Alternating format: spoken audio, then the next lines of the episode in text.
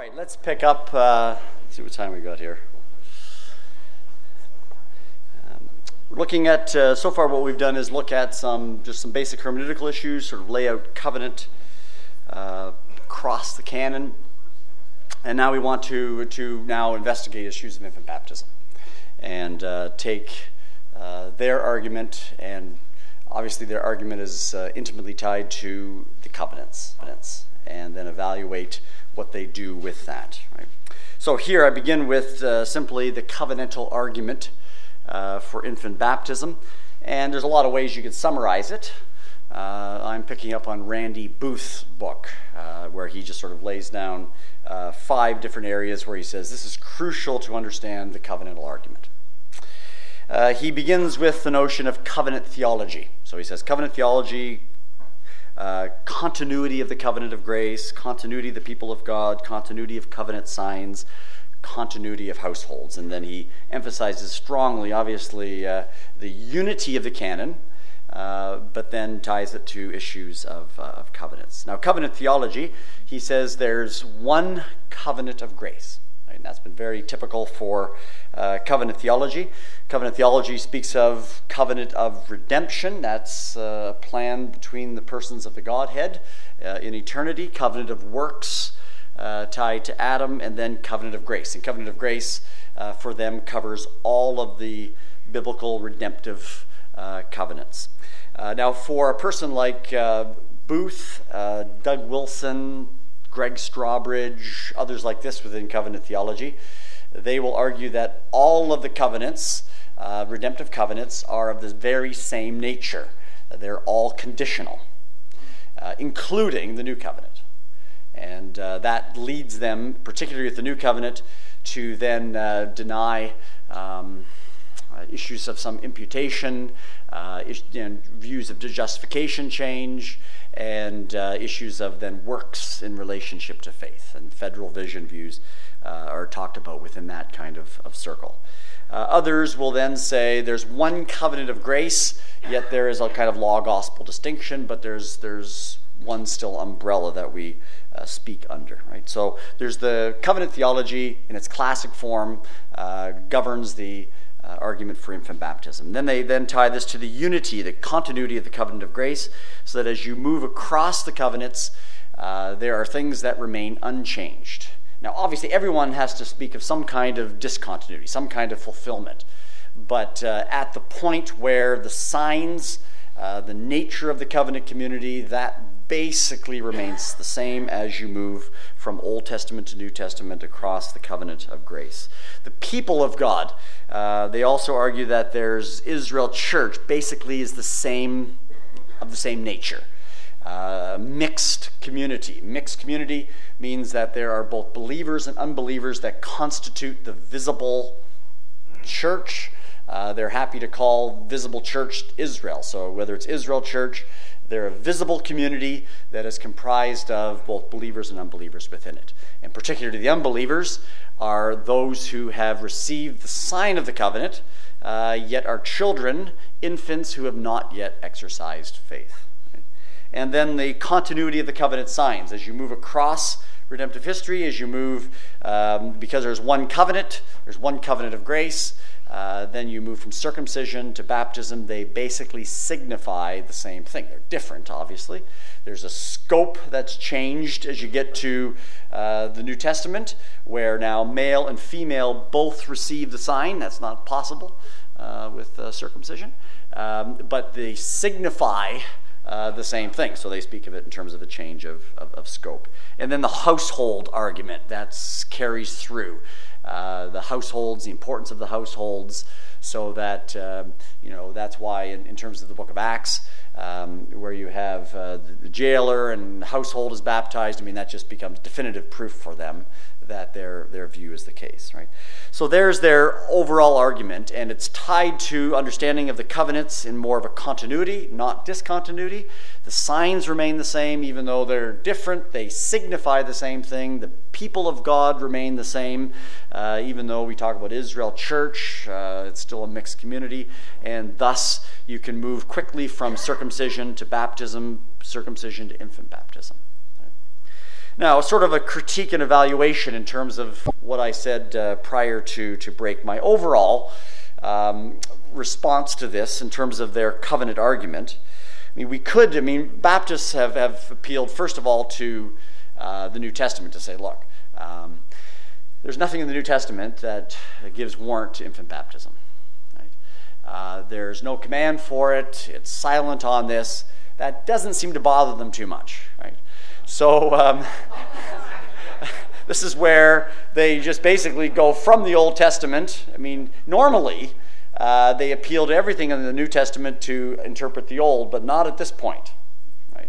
So, in order to really respond to them, I mean, I think you can respond from the New Testament. Many Baptists have done so. But also, if you want to sort of undercut their arguments, you've got to then say, I think the way that you put this all together in terms of the covenant relationship is, is flawed. So, my overall response to them is, and I said this before, I don't think you're covenantal enough. They don't like that response.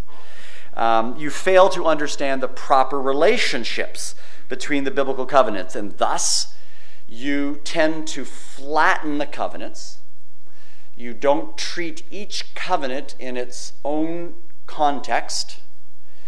You don't then ask what comes before, what comes after, and then see the unfolding plan, and then particularly you miss the discontinuity, the changes that then come in the light of Christ. So that the progressive, everyone affirms progressive revelation, but they do not consistently work this out.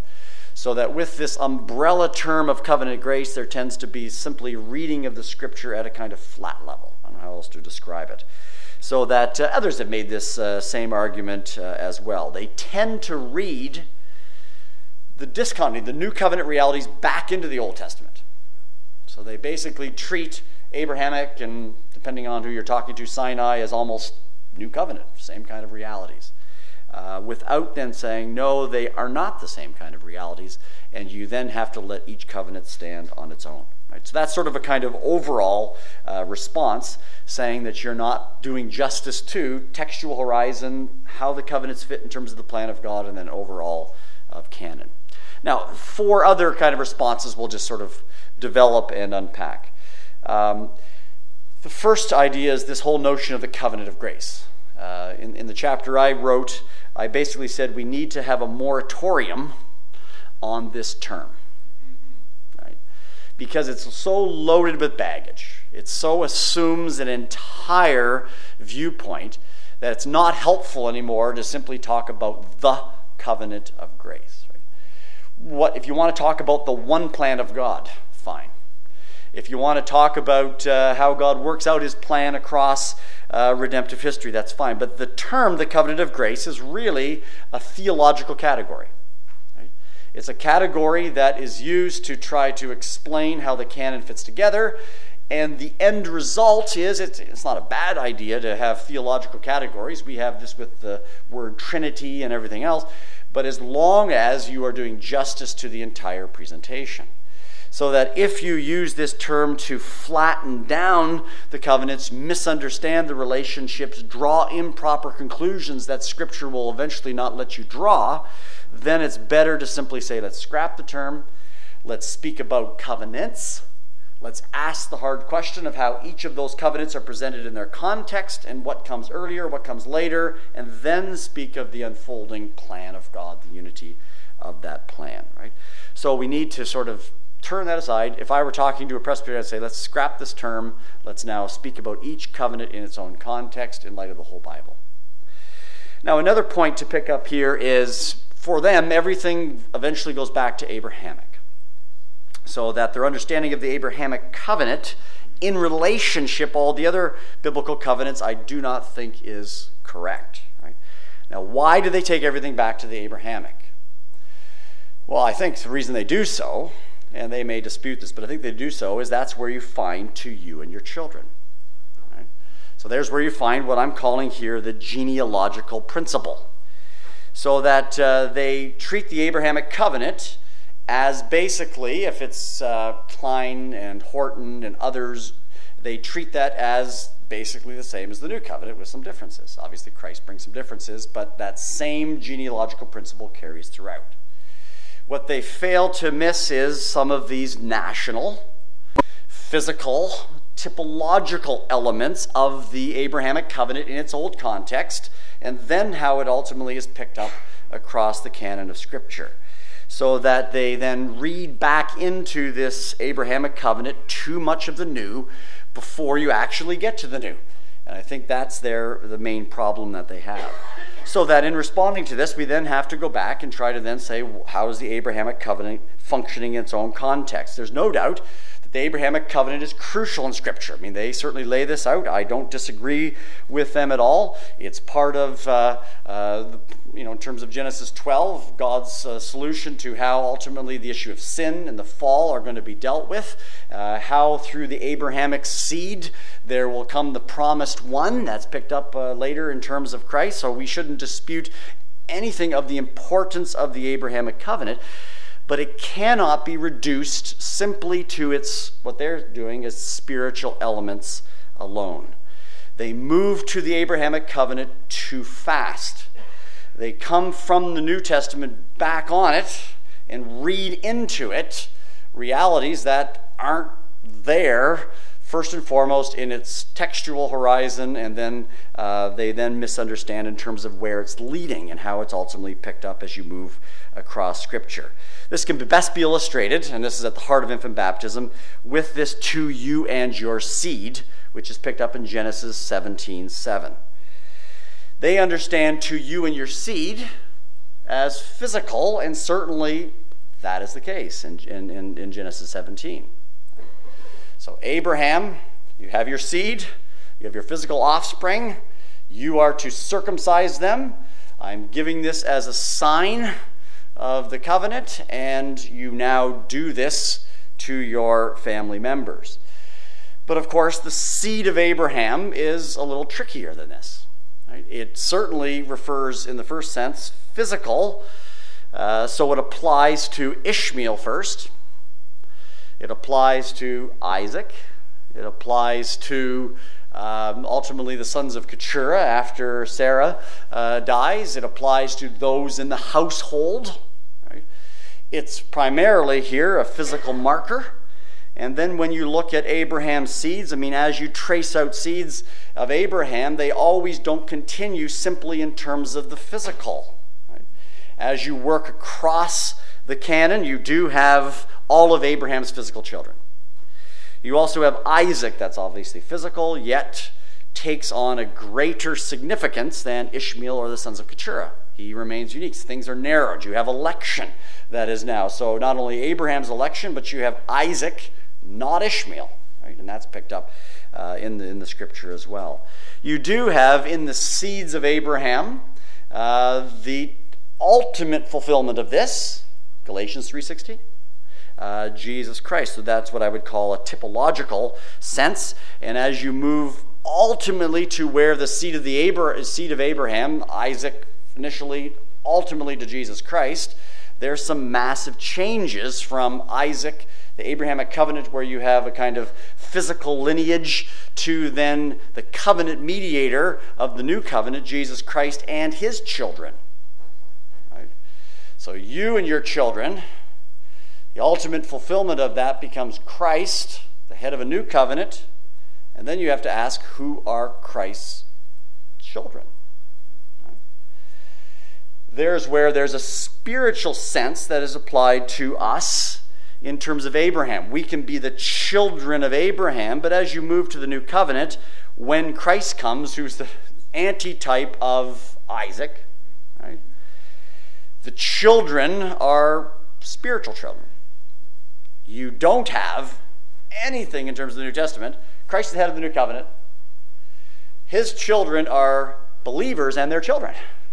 I mean, that just is breaking uh, how this moves as you go from Abraham and then eventually to Israel, to David, and so on. Right? Christ is the head of the new covenant, the fulfillment of the Abrahamic, the children of Jesus, the children of Christ, the ones who become sons and daughters, are people of faith. people have been joined to Christ by union with him. So that Galatians 3 26 through 29, Jew and Gentile. It's not physical lineage.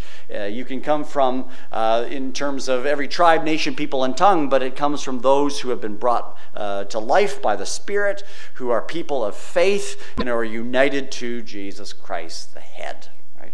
So there is a genealogical principle. It's grounded first physically but as you move through the seeds of Abraham, you have seeds of Abraham not merely physical. You have a typological fulfillment. You also have a spiritual fulfillment uh, tied to the church, to the people of God. Uh, and those people now are people who are joined to him by faith. Right? So their treatment of the Abrahamic, they have to eventually say, uh, as you work across redemptive history, the genealogical principle to you and your children, this physical lineage, continues unchanged that's not how it's uh, is working. There's a massive discontinuity that they are not doing justice to. Now, I've already highlighted a little bit of how this applies to to infant baptism. Right? Uh, covenant theology illegitimately conflates the Abrahamic covenant totally with the new covenant. Well, it's obviously related, but it's not exactly the same thing. Right? Uh, Israel, eventually, as you come through Abrahamic to Mosaic, Israel might be as the people of God, uh, kind of type and pattern that's picked up in terms of the New Testament people of God, but this Christological fulfillment is really downplayed. I mean, again, what covenant theologian wants to downplay Christological fulfillment? But in some sense, in which you move from uh, Abraham, his seed, Israel, to then us, us and our you know, believers and their children, the church, the church being the same thing as Israel, Christ's fulfillment him as the antitype, him as the one who is the true seed, thus bringing us into relationship with him is just diminished. So that they move too fast uh, to the new covenant. They do not see the Christological fulfillment, and then they miss these various distinctions that are then made as you move across, uh, across the canon. So, as again, the genealogical principle, as you move to the new head, our Lord Jesus Christ, is not physical, it's spiritual and uh, that is then laid out in, in a variety of ways right so there's where i'm simply criticizing them i mean as they, they talk rightly about the abrahamic covenant but they still have to treat it in its own context right they tend to just simply spiritualize it this is what it means. Circumcision means this. This is what the people symbolize. This is what it means in terms of spiritual salvation. That's why covenant theologians constantly are saying, well, the nation of Israel is a redeemed people we are a redeemed people, therefore the church in Israel the same. They're using redeemed uh, in, a, in, a, in, an equivocal way, in the sense of in different ways. Uh, what they mean by redeemed in the Old Testament context is primarily first out of slavery, out of that nation. It may have, you know, uh, Israel within Israel kind of implications for uh, some, you know, actually are believers, but many of them are not. That's not what it means when it says we are a redeemed people. So, again, these are part of the uh, sort of type, anti type misunderstandings, uh, failure to see how this plan uh, progresses, and how the Abrahamic covenant is worked out through the other covenants and then brought to fulfillment in terms of Jesus Christ. So there's the second area uh, in terms of uh, criticism. A third area just deals now with the newness of the new covenant uh, the change that occurs here, and as a result of that, the whole change in the covenant community. They tend to, in terms of their argument, treat Israel and church as the same thing. And that's why they do it because they treat Israel as a spiritual entity. They treat uh, the church as a spiritual entity. And so then the covenant signs come over the same way. The nature of that church or that community is the same way. Uh, so they will argue in the old covenant, whether it's tied to Abraham, particularly tied to Israel as a nation, they are a believing, unbelieving entity, what I'm calling here a mixed kind of community. The New Testament people of God, the church, is a mixed community. That's why when they use the expression the visible church, I'm encouraging you to put a moratorium on that term as well. Right? Because what they mean by visible church is they mean a church that is constituted by believers and unbelievers. And they'll come back to me and they'll say, and they'll probably come back to you and say, well, when you go to your local church on Sunday, are there believers and unbelievers there? And I'll say, absolutely. And they'll say, see? Visible church, unbelievers, believers. And I said, wait a second here. The main difference is we don't say the church is constituted by these people. Uh, we may get it wrong and everything else in terms of their professions and whatnot, but we don't say the people are the church unless they profess faith that they say, I have been regenerated. We've done our best to examine them. So we say the visible church are those who we see visibly, but that are professors, who are believers, who are regenerate. And we may, you know, get it wrong, only God knows that. But you have constituted the church by its very nature a believing, unbelieving community. You are bringing people in and saying they're objectively covenant members when they haven't believed anything. Right? Now, that's two different views of visible church so that they're getting this from Israel is the same then as the people of God. So that the old covenant, as you move to the new covenant, in terms of the, you know, there may be some differences, but in terms of the people of God, the nature of the people of God, it is exactly uh, the same and remains unchanged. So that's why a lot of covenant theologians, right, they will speak about the new covenant as a renewal tries to preserve continuity terms. Uh, we interacted with a book by edited by Greg Strawbridge on um, on the argument for this, and in that book there was conflicting viewpoints, uh, which was quite humorous to see within their own camp. So we had one person, I forget his name, who was arguing the new covenant is simply dealing with uh, the promise of a greater priest, and you think that's not really what Jeremiah 31 is speaking about. And then you have Richard Pratt, who teaches at Reformed Theological Seminary, who says, oh, no, no, no, this Jeremiah 31 passage, I mean, it's really speaking of a regenerate community, people who have the law written on the hearts, the people who know God, the people who have full forgiveness of sins. And then he comes along and says, yes, but we have to realize that that's not here until Christ comes again. Now, this is an abuse of what we call inaugurated eschatology.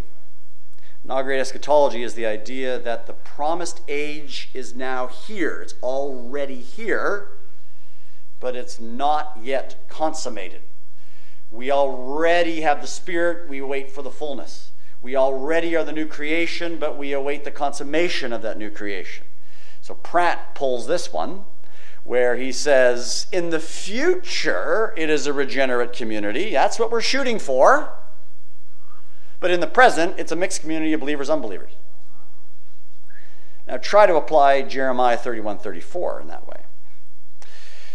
At the heart of the new covenant, I said before, is the forgiveness of sin. So we say, well, the forgiveness of sin is sort of here, but it'll be really here in the future. What do you do with Romans 8 1?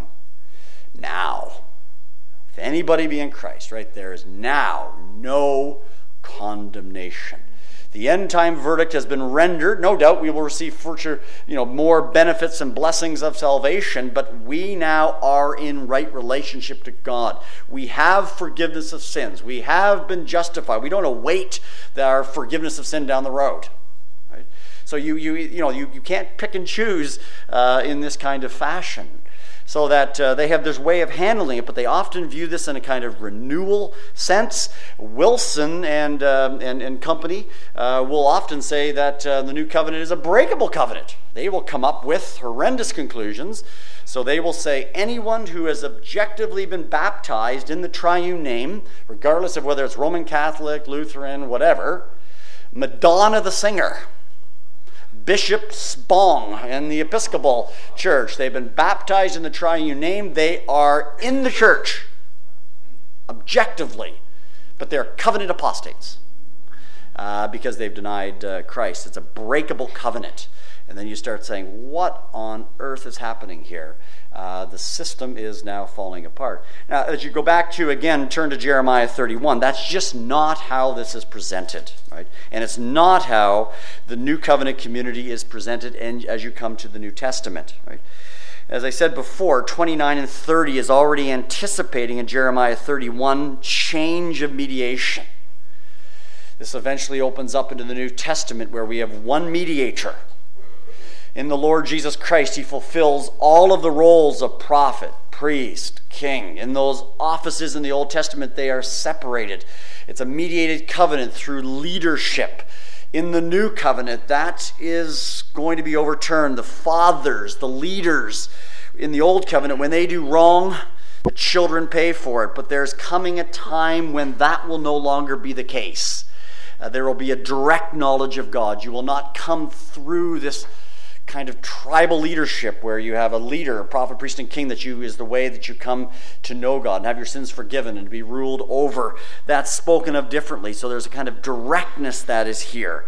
You also have in um, verse uh, 33 uh, write it on their minds, write it on their hearts. This is picked up in the prophetic literature. It's tied to circumcision of heart. It's tied to regeneration. It's tied to the gift of the Spirit. The gift of the Spirit isn't mentioned uh, directly here, but it is in Ezekiel. And you have to put these passages uh, together so that you think of Pentecost. I mean, we, we reduce Acts 2 to simply debates with charismatics, right? That's what a shame that is, right? Acts 2 is, if, if, you, if you, there's a number of ways you could answer this question I'm going to ask, but uh, Acts 2 is one answer to it. If you say, What is the proof that Jesus Christ is Lord and Christ and has done a work that has been achieved and he has won the victory? Well, you could say, Well, he's raised from the dead. You could also say, The Spirit's here. Because it's all part of one package Whereas the prophets look forward, there's the future age that the Lord will usher in through his Messiah, where the Spirit is poured out. Resurrection will take place, the new creation will dawn, and that's why Joel 2 becomes important. In the last days, you know, the Lord will pour out his Spirit, and who will have that Spirit? Young and old, men and women. It's not speaking of you know, egalitarianism and women's ordination or anything else. Uh, it's speaking of the whole community all within that community will have the Spirit. And that's what's going on here in Jeremiah 31 as well. So that he, you know, can say, No longer will a man teach his neighbor. They will all know me. All of this is covenantally defined, right? People, I mean, this is a whole different discussion. I don't know if you've heard of uh, inclusivists. Inclusivists are those who um, argue that. Uh, uh, one can receive salvation by Jesus without ever knowing it, right? At least not knowing it in this life, right? And they will appeal to some of these all passages. They'll appeal to uh, Joel 2, where they will all, I will pour out my spirit on all flesh, as if now the spirit is poured out on anonymous Christians all over the world, or something like this. The problem with that is it just rips it out of its context. The all flesh is covenantally defined in the old covenant. Not all knew the Lord. Right? Not all had the Spirit. Right? So that uh, you have the leaders have the Spirit, and the Spirit's poured out on you know the Davids and and uh, the prophets and even the priests but not all in this kind of democratized sense where every single person, young, old, man, woman, have the Spirit. But that's what the new covenant promise is anticipating, and that's why it's tied to full forgiveness of sins. We will know God. We will know we will be justified. We will have the Spirit. We will have the full um, knowledge in that sense. Again, it's not saying that there are no leaders, there's no teachers. I mean, clearly that's given. But we all have, as the regenerate community, uh, the blessings of God, that's tied to the promise of the new covenant. Now, if that's the case, and I mean, a guy like Pratt has to say, well, that's what's going on here, but it's only future. Right? Uh, that's not how eschatology, New Testament eschatology works. I mean, you have to then say that the covenant community, namely the church, because this is applied to the church in Hebrews 10, Hebrews 10, and in 8, and in Jesus himself. Uh, you have to then say that the covenant community is a regenerate community. That's at the heart of Baptist theology. It's at the heart of New Covenant theology. We say that the church is comprised of people who have professed faith, who have been regenerated of the Spirit, who know God, and if you have not professed faith and if you're not regenerate, you're not the church. Right? And uh, that's what's being and, uh, anticipated here. Now, what brings the massive change? Christ all that this has been leading to. He is this covenant head. So that union with Christ What is union with Christ in the New Testament? This is where I think covenant theology really gets scary. Because when they talk about union with Christ, they will say that these infants are objectively in the covenant, they're united with Christ. At least Wilson will push this to the wall. And that's why you have the open door there towards paedo communion. Right? If you baptize them, they're objectively in the covenant, they're united with Christ, why not give them the communion? Now, I've never seen how that works, right? How do you give a little infant? Uh, you give them a drop or something. I don't know how that works. But, um, uh, you know, they, that's, that's sort of the logic of, of, of, the view that they're going to, right? Um, but uh, that's not how it's presented as you move to the New Testament. Union with Christ, to be united with Christ. Union with Christ at its heart in the New Testament is He functions as my head.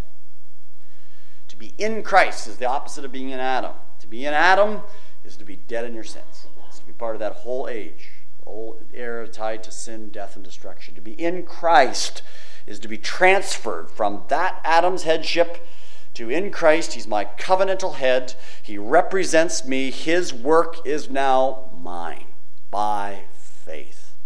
So that all that he has achieved in his life, death, resurrection, ascension, the pouring out of the Spirit is mine. I will now receive the fullness of that. But it's interesting that uh, as you work from the objective work of Christ in the New Testament to soteriology, the doctrine of salvation, there's an intimate parallel. Right? So they think of Ephesians 2. We're dead in our sins. We have been raised with Christ, right? We have been seated with him. It just works through his work. Uh, his life is mine, his death is mine, his resurrection, I've been raised. Uh, we are now seated with him in the heavenlies. What is the heavenlies? It's not up in, up in the sky here. Uh, it's dealing with the age that he has inaugurated, the new covenant realities. We are already participants of this. Uh, the church is not tied to the structures of this age, right? And that becomes important in ecclesiology, church state, a whole host of, of, of, of issues here. But we are identified with Christ, and union with Him means that we have been made alive, that we are no longer dead nurses. You cannot say someone is not regenerate and is united to Jesus Christ. This is a distortion of the New Testament, but the Paedo Baptist has to say that if you make these spiritual realities uh, the same as you work across uh, these covenants. And that's why in the New Testament, uh, it's been pointed out, um, and uh, we've tried to argue this in, in, that book on believers' baptism. I mean, the New Testament so closely identifies baptism with salvation. Not that baptism is necessary for salvation. But in the New Testament, it is unthinkable that a person who's a Christian is not baptized. So much so that in, a, say, a Romans 6, you could say, you know, you're dead to sin, you were baptized in him. I don't think baptism there is referring to spiritual. I mean, that's the implication, but I think it's when you were water baptized. Uh, baptism is so closely, it's a shorthand for repentance, faith, being brought into faith union with him, and it's all publicly displayed in baptism so that the one who is being baptized is signifying or saying publicly, I have died with Christ, I've been buried with Christ, I've been raised with Christ. That is the reality. I am now a member of the new covenant. You can't say that of someone who's an unbeliever. And this is where then the you know the problem comes in, in, in seeing these things brought over in terms of infant uh, in infant baptism. So the nature of the new covenant is of a new community it's that which is new, right? So, with my dispensational brothers and sisters, I would argue that the church begins at Pentecost. I would argue that. Um, redemptive historically, it's tied back to the people of God. There's always been one people of God, but there's something new about the church. Now that Christ has come, Israel, you know, points forward to Christ. Uh, speaks of his people. There are people of God in the Old Testament, uh, but we then, as the church, are now tied to that which all of this points. So there's something new about the church and the reality and the experience that we have uh, as new covenant people of God. And baptism signifies that. Now, this leads to the one last area, and we'll finish with this: is the relationship of circumcision and baptism.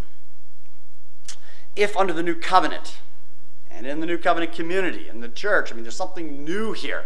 Why is it new? Because Christ has come. Right?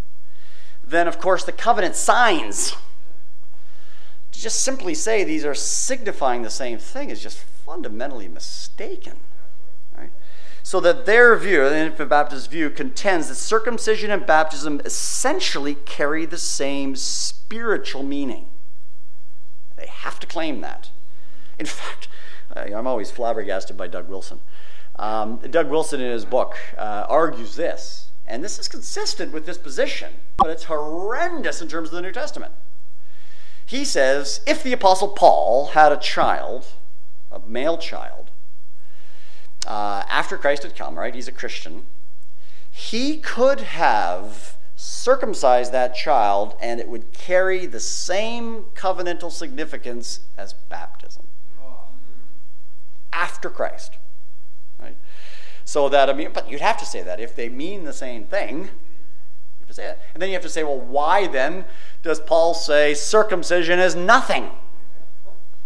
And then he has to say, well, because, you know, uh, the, the Gentiles had to be incorporated, and so it gave a way to a different sign to bring Jew Gentile together. I don't know.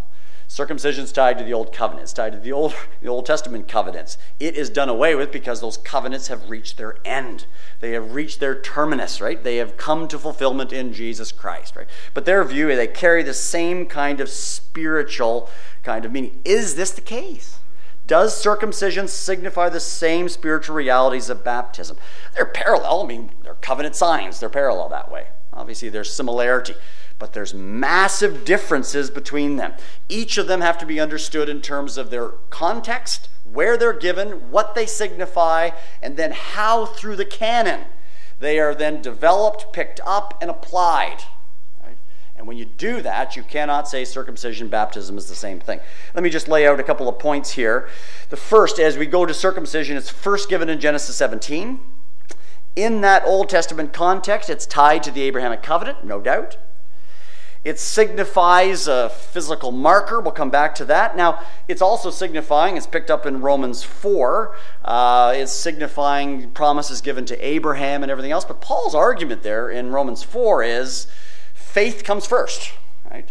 Uh, he's declared righteous. Circumcision is added later. It will signify Abrahamic promises, no doubt but it's certainly uh, not necessary for justification. It's certainly not necessary for salvation. It's something that's tied to that covenant, and that's where it's first given. We then think through what does circumcision signify in the Abrahamic covenant? Well, I think you have to say, first thing it signifies is it's a physical marker. Right? It speaks of a national entity. It separates Abraham and his seed from the nations. That would make sense because Abraham is now called out of the nations to be unique through that seed to bring now salvation to the world. And it functions, and primarily in the Old Covenants, Abrahamic, Mosaic, Davidic carries through with this as well. It functions as a national marker. That's its primary point so that uh, as you then uh, see that, I mean, you'll then have to ask, uh, you know, does baptism signify that same kind of thing in the New Testament? And I don't think it does, but its primary sense is a kind of physical marker. It also has, I think, also a typological sense tied to that seed. So that as you have the seed with Isaac, it anticipates one to come. Then circumcision, I mean, the male is chosen to anticipate the coming of a messianic one, messianic line, so it's a national marker, as well as then a kind of anticipation. Every male child that's born, and that then promise is narrowed as you go through the Old Testament, is in some sense looking forward to the coming of Messiah, coming forward of the seed of promise. Right? Now, under Mosaic, it carries through, the circumcision carries through very similar as it does in the Abrahamic. It continues to mark a national entity. Right? You think of how so much of that old covenant delineates the nation from the nations, right? Israel from the nations, right? Their land does this. All of the clean, unclean, uh, all of the regulations, uh, external markers saying you are different than the world, right? And it sets them apart in that way. It's still applied, though, to a national entity that is comprised of believers and unbelievers. Right? So that uh, in the darkest days of Israel, you still kept, unbelievers kept still circumcising their sons. uh, believers who were actually believing God's promise still circumcised their sons. So that uh, even this expression, believers and their children, doesn't even apply to Israel. I mean, all kinds of unbelievers were circumcising their son. It was a national marker so that if you were a Jew ethnically, racially, and wanted to identify uh, with the people of God, you then marked them out by circumcision. That's its primary purpose in the Mosaic covenant. As you work through, though, the Old Testament history under the Mosaic covenant, it starts to take on added significance. It starts to point beyond itself so that as you then move through this idea, again, the book of Leviticus, I mean, why unclean, clean? Is there something inherent in animals, in pigs, that is unclean versus something that's not? Well, if you, I mean, some people have argued that, but if you argue that, then what do you do when the New Testament comes and says all animals are all clean now? Right? I think what you have to say is God sets the boundaries. He's teaching this people Right? He's put them in the land, he's instructing them. They're supposed to start putting two and two together here. It's supposed to dawn on them that this, um, you know, whatever is given in terms of animals or sacrifices or whatever is, supposed to then point to something greater. Right? Circumcision starts to do that. So you receive this physical mark, but then you begin to say, you know what? And the prophets pick this up. You know, you really need circumcised hearts. It's not enough to simply say, we're going to give you this mark you're still unbelievers, you're still rebels, you still don't keep the law of God, you need something more. And of course, as you work through, you know, even Deuteronomy 30 will speak of God circumcising the heart, or Ezekiel 36, the law written on the hearts, and it's tied to the kind of circumcision theme. So that under the Mosaic covenant, it's functioning as a national marker, continued from the Abrahamic yet it's starting to take on some spiritual significance. It's pointing beyond itself. A lot of things do that as well. The whole sacrificial system does that, the priesthood does that, the, the temple, the tabernacle. This is the common pattern. Now, when you come to the New Testament, the New Testament is very, very clear. Circumcision is no longer in force. 1 Corinthians 7 circumcision is nothing. Right? Uh, there you have obey God's commands, right? Uh, you say, well, wait a second here. Circumcision is God's command, right? Yeah, there it's talking about in terms of its covenantal context, right? So that in the New Testament, uh, membership in the church is not tied to circumcision. Matter of fact, if you think it is, Paul says you denied the gospel. Right? So that circumcision in light of Christ's coming, right? In light of the fact that that to which it points, the covenants, that to which they point, now that Christ has come, it is no longer covenantally significant. Doug Wilson is not correct uh, at this point. So that the covenant of circumcision is no longer in force, it served its purpose. Uh, the Ephesians chapter 2, the law and its commands are torn down. That's not just moral commands, that's the entire covenant is fulfilled. That's how you have one new man. How do you have Jew and Gentile under equal footing? The covenant has to be fulfilled because if the covenant is not fulfilled in terms of its whole package, you've got division. You've got built in God given division. And that has to be dealt with and fulfilled and brought to an end in order for there to be one new man standing on equal footing in Jesus Christ. So that uh, uh, it is now clearly in the New Testament brought to an end. The covenantal sign, there's similarity with baptism. Baptism is the covenantal sign of the new covenant. But it does not signify anything circumcision. I mean, circumcision points forward to it, but baptism is not a sign of physical descent. Baptism is a sign that one has been joined to Jesus Christ. One has entered into the realities of the new covenant as then unfolded in terms of, of the scripture. It doesn't anticipate gospel realities. It speaks of gospel realities. It doesn't anticipate circumcision of the heart down the road. It says, I have been circumcised of heart. I have been regenerate, regenerated. I am in faith union with Jesus Christ, and all the benefits of that union I now have. So that baptism fundamentally signifies something different so that as you work across the canon, circumcision in light of the entire Bible, conveys two truths. One, it marks out a physical people and nation. It has served that mark very well. Secondly, it anticipates New Testament realities. It anticipates New Testament realities in circumcision of the heart, and it also anticipates new realities in terms of, I think, ultimately, every single male child that was circumcised anticipates, hopefully, the coming of the final one. Why is Christ's circumcision described in Luke 2? I mean, you say, well, it's just described there. And maybe it's, it's part of him being under the law. In some ways, you could say, with the coming of Jesus Christ, with his circumcision, that's the last, in some sense, covenantally significant circumcision in, in the scripture. I mean, he's the one that all of that has been leading us to. So that, yes, there's still transition time and everything else that goes on, but it serves as a physical marker. It is typological, spiritual in the sense that it points us forward to Christ, and it now reaches its spiritual reality in terms of circumcision of the heart.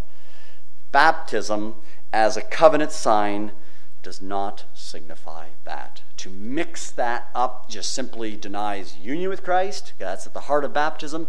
It denies that we have been di- died with Christ, we've been buried with Christ, we've been raised with Christ, and all that uh, that signifies in terms of entrance into the new covenant. So the new covenant people of God receive the sign of the covenant, which signifies that they have come into faith union with Jesus Christ, that they are participants of the new covenant these other covenants have now come to their end. This is the end of the line, Hebrews chapter 1. All of the prophets now in these last days have been culminated in the Son, so that the lesser has given great way to the greater. Now, we still await the fullness. We still await the second coming. We still await, uh, you know, the consummation of the ages. But forgiveness is here now. Regeneration is here now. The Spirit is here now. The new creation is here now. Yet we wait and we cry with the church of all ages, Come, Lord Jesus, to experience the fullness of this. We are his new covenant people now, living our lives out. Uh, parallel with some things in the old, but not you know, as that old theocracy. Uh, we are a spiritual entity. Uh, we, you know, relate to this world that is falling away. Uh, the age that this present world is part of will give away to the, uh, the consummation of the ages, and we begin to live our lives ethically. We begin to relate to our country and state and the world, uh, you know, as the people of God with our identity found there, and we then take the gospel to the nations. We see people enter that kingdom, which we then cry, uh, you know, kingdom come in the sense of its fullness, and we begin to live out as uh, the people of God today. And to mix these things creates a whole host of problems. That probably the most severe problem, I mean, Baptists have problems too, but the most severe problem is that you bring your infants and you basically treat them I mean, you treat them as covenant members, you treat them as part of the church, you treat them as part of the new covenant, and they never really close with Christ. That's a, that's a major problem. Presumptive regeneration. What our children need, and, and constantly the, uh, the, the covenantal people will come and say, Well, what about your children? Uh, how are they outside the blessings? I mean, you know, uh, all of these households. Well, the whole household theme, you know, the whole household of God now is seen in terms of those who are physical families, but the most important link is believers in Jesus Christ, right? And the greatest thing my physical children need to hear from me, need to see in terms of my example, and they, what they need to have, uh, you know, in terms of, you know, preached and taught and lived out before them, is they need to come to faith union in Jesus Christ. They don't need to think that, you know, their father who's a believer and they as, as children are suddenly now in the new covenant. They're not in the new covenant. They are not in faith union with Jesus Christ. They are in Adam. Uh, and until they are regenerate and they believe, they are outside of Jesus Christ. That's what really is at stake at this. Not only putting our Bibles together, but people's salvation can be at stake at this if we're not careful. Now, on the Baptist side of things, we go baptize people so quickly at two years old. They say, "I believe in Jesus," walk an aisle, uh, and uh, we then, uh, you know, aren't really sure that they are believers that they have come to faith in Jesus Christ. We have to be very concerned about that. Uh, but uh, baptism is an important test case that connects your whole Bible together. And uh, it really illustrates, and it's not just simply an academic exercise, but it really illustrates uh, how God's plan is unfolded. And getting this wrong really gets us off uh, in terms of how the Bible fits. And uh, it'll then affect all kinds of other areas as well that we could you know, develop in terms of eschatology, ecclesiology, uh, the doctrine of the church, and other, other matters. But we'll leave it uh, there and uh, let's pray. And then I think we have what question answer or break or whatever we have. So uh, let's, let's pray and then we'll go to the next phase here. Heavenly Father, as we have thought through uh, just briefly a very, very important issue of, of baptism, uh, when we look at what it actually signifies uh, in terms of the New Testament, uh, the beauty of our, our faith union with you. By grace, you've made us alive. You've brought us to faith in Jesus Christ our Lord, the new covenant head the Lord of glory who has come, who has fulfilled all of the shadows and types of the old, that everything is headed up and consummated in Him. What a glorious Savior we have. And to think that um, as we are baptized, that it signifies that uh, we have repented of our sins by your grace, that we have believed in Him, that we have been transferred from Adam to Christ, that we know the benefits and the blessings and the glories of the new covenant, that you have said that in, in, in faith union with Christ, because of what he has done, uh, you remember our sins no more, that we are restored to what we were once made to be your image bearers, glorifying you, enjoying you, uh, living our lives uh, uh, in every aspect of it, um, in our work, in our families, in society, to your glory and to your honor. What a privilege it is that uh, baptism so beautifully signifies, conveys these gospel realities. Uh, we are concerned that other views uh, diminish these gospel realities, and so we want to get it right. Uh, we want to know what your word says in this. We know that we have many uh, dear brothers and sisters who disagree with us. And uh, we pray that uh, your church would come to understand these issues with better clarity. Uh, we pray that uh, even in our looking at this, that we are accurate and right, and that we've rightly divided the word of truth, not only for our own um, issues to defend, more than that, uh, for your glory, for the truth of your word, for the beauty of the gospel, so that uh, it is now clearly communicated in our lives, in our churches, and in the world. May we desire to see Christ exalted and glorified uh, in our thinking and in the nations. And may we see him uh, as the book of Revelation gives us, every tribe, nation, people, and tongue, uh, regardless of you know, physical lineage and descent, those who come to faith in Him, part of one family, one people, uh, so that uh, they, from all for, for now and for all eternity, will give Him glory and honor and praise, what He rightly deserves as King of King, Kings and Lord of Lords. May this be our heart's cry and desire. Uh, help us to wrestle with these matters, but to do so in such a way that uh, we are passionate about our great Redeemer, who has made all of this a reality. And uh, even in thinking of these issues, may it remind us once again of who Jesus is and what he has done.